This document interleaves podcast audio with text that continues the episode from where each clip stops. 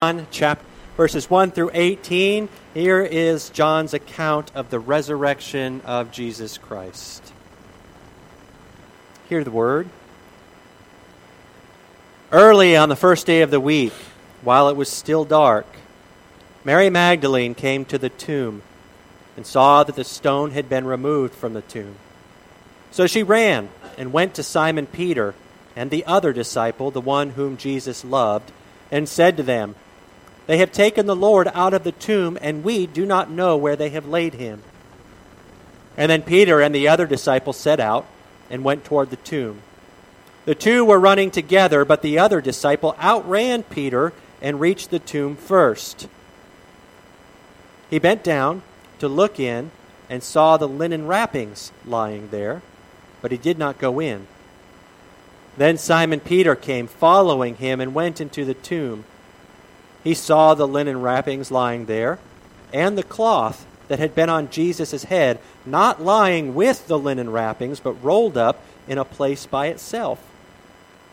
Then the other disciple, who reached the tomb first, also went in, and he saw and believed. For as yet they did not understand the scripture that he must rise from the dead. And then the disciples returned to their homes. But Mary stood outside, weeping at the tomb. As she wept, she bent over to look into the tomb, and she saw two angels in white, sitting where the body of Jesus had been lying one at the head and the other at the feet. They said to her, Woman, why are you weeping? And she said to them, They have taken away my Lord, and I do not know where they have laid him. And when she had said this, she turned around and saw Jesus standing there, but she did not know that it was Jesus. Jesus said to her, Woman, why are you weeping? Whom are you looking for? Supposing him to be the gardener, she said to him, Sir, if you have carried him away, tell me where you have laid him, and I will take him away. And Jesus said to her, Mary. And she turned and said to him in Hebrew, Rabboni, which means teacher.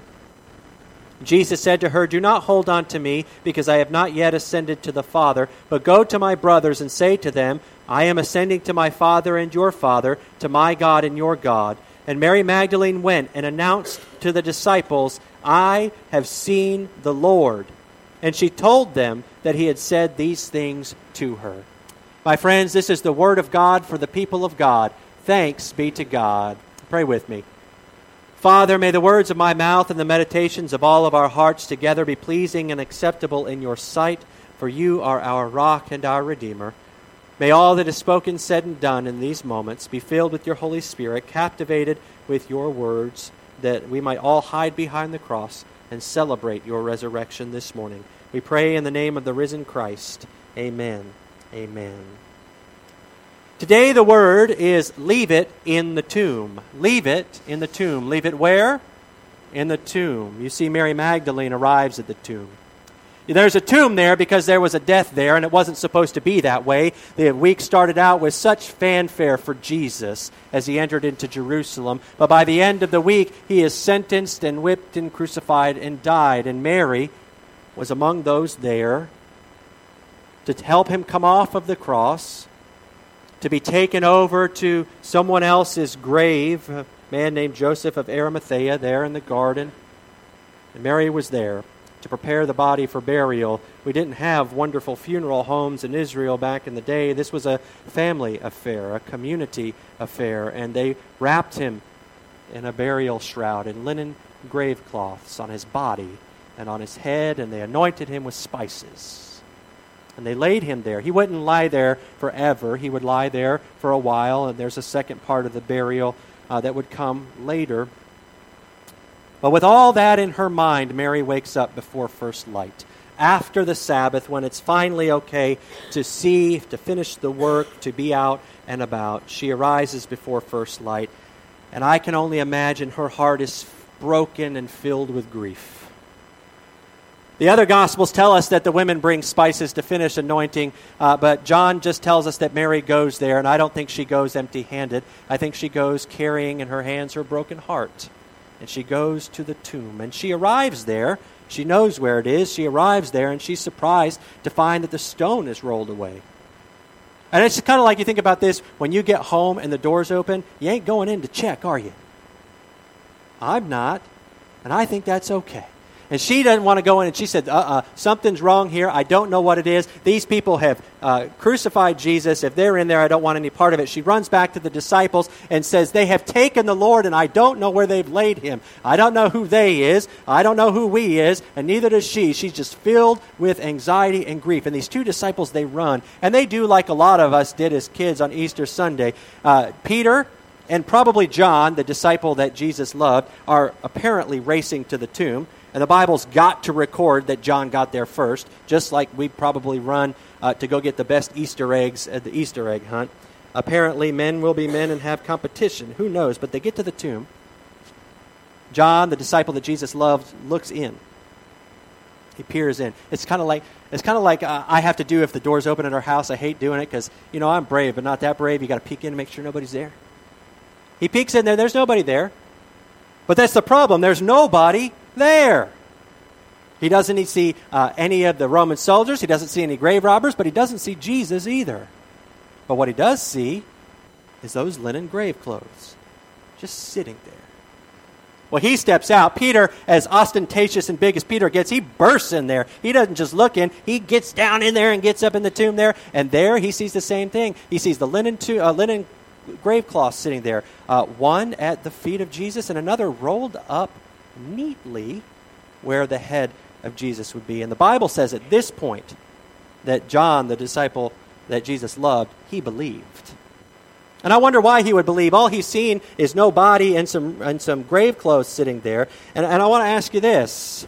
If someone wanted to go and take Jesus' body and move it somewhere else or bury it somewhere else, do you think they're going to come under the cover of darkness doing something illegal, illegal and say, hold on, now that we've broken in here against the law, let's take the time to neatly unwrap Jesus and fold his clothes back, uh, his grave cloths back, and set them neatly here? No, if you're going to rob somebody, you don't take the consideration to neaten the place up. If you're going to take a, a body from the tomb and you're going to need those grave clothes later, you're not going to do that. This is not the work of grave robbers. It turns out this was an inside job. There was power at work in that tomb resurrection power. And what had happened was, oh, did I just do that? What had happened was Jesus had rose from the dead. And Jesus himself unwrapped those burial cloths, and he took off that shroud, and he folded it neatly, and he said, You go here, and he unwrapped it from his head, and he said, You go here, and he walked right out, because apparently he had places to be. He walked out there and didn't bring those grave cloths with him at all. He left them in the tomb. I mean, this is the point where I get a little bit worried. You see, as I've grown older and had children, I become more like my parents, which I said I never was going to do. And my mom used to uh, open the door as I was running out of the house on a cold day, uh, and she'd say, Jimmy, please don't call me Jimmy, but if you have to, Jimmy, don't forget your coat. It's co- I don't know why I'm making her sound like an old one. Jimmy, don't forget your coat. It's cold outside. You're going to need it later because she's worried about me and she doesn't want me to forget things and i get I'm, I'm a little worried about jesus right now. Jesus did he forget those? Jesus did you forget to bring your uh, grave with you? I wonder how that conversation might go. I wonder i might shout out jesus you forgot your grave cloths. It might be a little cold out there. They're not coats but it might you might need them again. Jesus you left your grave cloths here. You might need them again. You know when you finally figure out that you're supposed to be in this tomb Come on back and get them. I've got them right here for you. I can only imagine Jesus might turn to me and say, Don't worry, Jim. Those, I don't need those anymore. I don't need those anymore. Oh, okay. Well, Jesus, what should I do with these? What should I do with this right here? Just leave it in the tomb. I don't need that anymore. Just leave it in the tomb. And he just left them there. He just left those linens right there. He left them there in the tomb, and he walked right on out of there. And you know what? He left death right there in the tomb, too. You see, Jesus had died, and everybody thought that death had won. If death can take the Son of God, then death can take anybody, if you understand what I'm saying. And Jesus had given himself over to death on a cross, and it looked like to the world, to everybody, that it was over, but it was not over. You see, Jesus went into the tomb and death tried to lay its gruesome hands on Jesus, and he found that he wasn't tangling with any old dead human being. He was tangling with God himself. And I don't know if you know this or not, but when you tangle with God, God always wins. Death lost its power in that match, and Jesus walked right out of the grave. He broke the winning streak that death had on the world, and he rolled the stone away from his grave. He rolled the stone away from every grave. His resurrection not only defeated death for himself, but rendered it powerless for all of God's children. There he left death in the grave, broken and shattered because death could not master Jesus, and he left death right over there in the corner of the grave. He said, I'm going to leave you in the tomb. And he left his neatly folded linen cloths right there in the tomb as well. That's why one of my favorite old ancient, this is an ancient Easter sermon, uh, has this in it. It says, Christ is risen and death overthrown. Christ is risen and the demons have fallen. Christ is risen and the angels rejoice. Christ is risen and life reigns. Christ is risen and not one dead remains in a tomb. Jesus Christ is risen from the dead. Hallelujah, he is risen indeed. And guess what? He didn't need those grave cloths anymore. You see the burial shroud, the linen garments around his head and around his body. You see, those are for the dead folk. And Jesus, see, he's alive. He doesn't need those grave cloths anymore. So you know what he did with them? He left them in the tomb. He left them right there in the tomb. And you know what I say? I say the grave, I say the grave can have those filthy linens, and the grave can have its darkness too. And the grave can have our despair and our pain and our hopelessness and all of the brokenness in this world. And I say to all of us this Easter morning, toss them all off of you and leave them there in the tomb so that we can walk out from here unencumbered to experience this new life that Jesus has brought into the world. Leave it in the tomb. Leave it behind, all of those things that belong to a broken and incomplete world, and follow Jesus unencumbered into a grand, brand new world that God has thrown open before us. Just leave it in the tomb.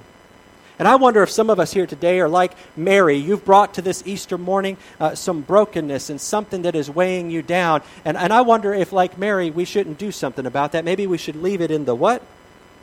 I think maybe we should leave it in the tomb. I wonder if maybe we should leave it in the tomb. I wonder if somebody here is, is their heart is filled with sorrow. And you've brought that with you this Easter morning for some reason or another. Something's happened in your life, something's happened to somebody, or something that you can't explain is just heavy in your soul. Well, if you brought that with you this morning, you know what you can do with it? You can leave it in the. Oh, come on now. Eh, y'all been awake at least for an hour and a half here. Some of you are carrying deep grief over somebody lost in your life, and, and, and today at Easter lunch, there's going to be a different empty seat or one that's been that way for years, and you know as well as I do, you cannot get over these things so quickly, and you have brought with you a grief to Easter morning. You know what you can do with that? You can leave it in the some of you are so concerned with the mistakes that you have made. Maybe they're big or a series of small ones, and, and maybe they're not even found out yet, but they're weighing so heavy on your soul, and you feel so guilty, and maybe you're even paying for the consequences of those choices still, and you brought that with you on Easter morning. But you know what you can do with your mistakes? You can leave them in the. Maybe you're afraid for one reason or another, maybe you're afraid something's happened in your life, and gosh, that paycheck ain't going to stretch. So and so is is angry with me. My relationship is not working. My marriage is struggling. My children or whatever, and I don't know about my health. And maybe you're afraid, and you brought that with you on Easter morning. Well, Jesus has shown us an example of something you can do with that fear. If you brought it with you on Easter morning, you can leave it in the. And maybe, and maybe there's some some darkness in your life, and you don't know where it's come from.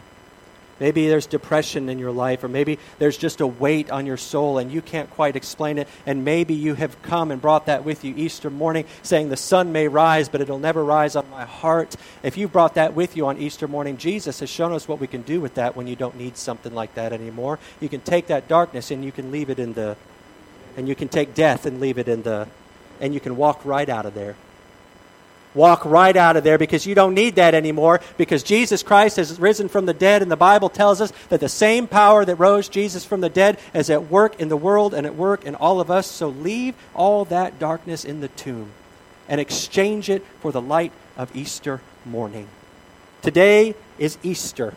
This world is now an Easter world, and it's not just a calendar day. And it's not just a moment for ham and eggs and good times, it changes everything. Jesus Christ is risen and has opened the doors for us to be made new. He rolled away the stone of his tomb to open the way for all of us to be in new life. And he invites us, just like he did, to toss off those grave cloths and leave them in the tomb. and step into a victorious new world where life dominates death and things are being made new. You see, Jesus, he didn't need those grave cloths anymore. The grave cloths aren't for the living. Because Jesus is alive, he left them right there in the tomb. And Peter and John, they didn't need their uncertainty and their anxiety anymore, so they left him there in the tomb. And Mary didn't need her despair anymore. She didn't need her grief and her anguish, so she took it and she left it in the tomb and ran out with a brand new beginning, telling the whole world, I have seen the Lord. Do you have something to leave in the tomb this morning? Are you hanging on to the fragments of a, a life you hoped for, a difficulty, a, a grief? Are you hanging on to something this Easter morning? Well, the resurrection of Jesus invites us to leave it into the tomb and reach out for new life with Christ. Leave it in the tomb and follow the risen Christ into a brand new world and life like we've never imagined, life to the fullest, and life everlasting. My friends, Christ is risen from the dead. Alleluia. Christ is risen indeed. Somebody say amen. Pray with me.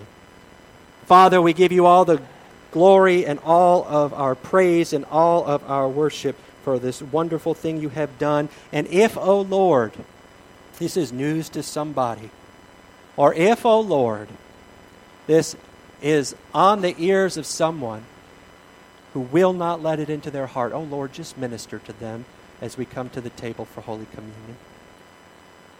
Lord, may this news change who we are, change our lives. May we come to you in a new way. May we reach out for life everlasting. And as we live everlasting life, may we remove all of those grave cloths that belong in the old world.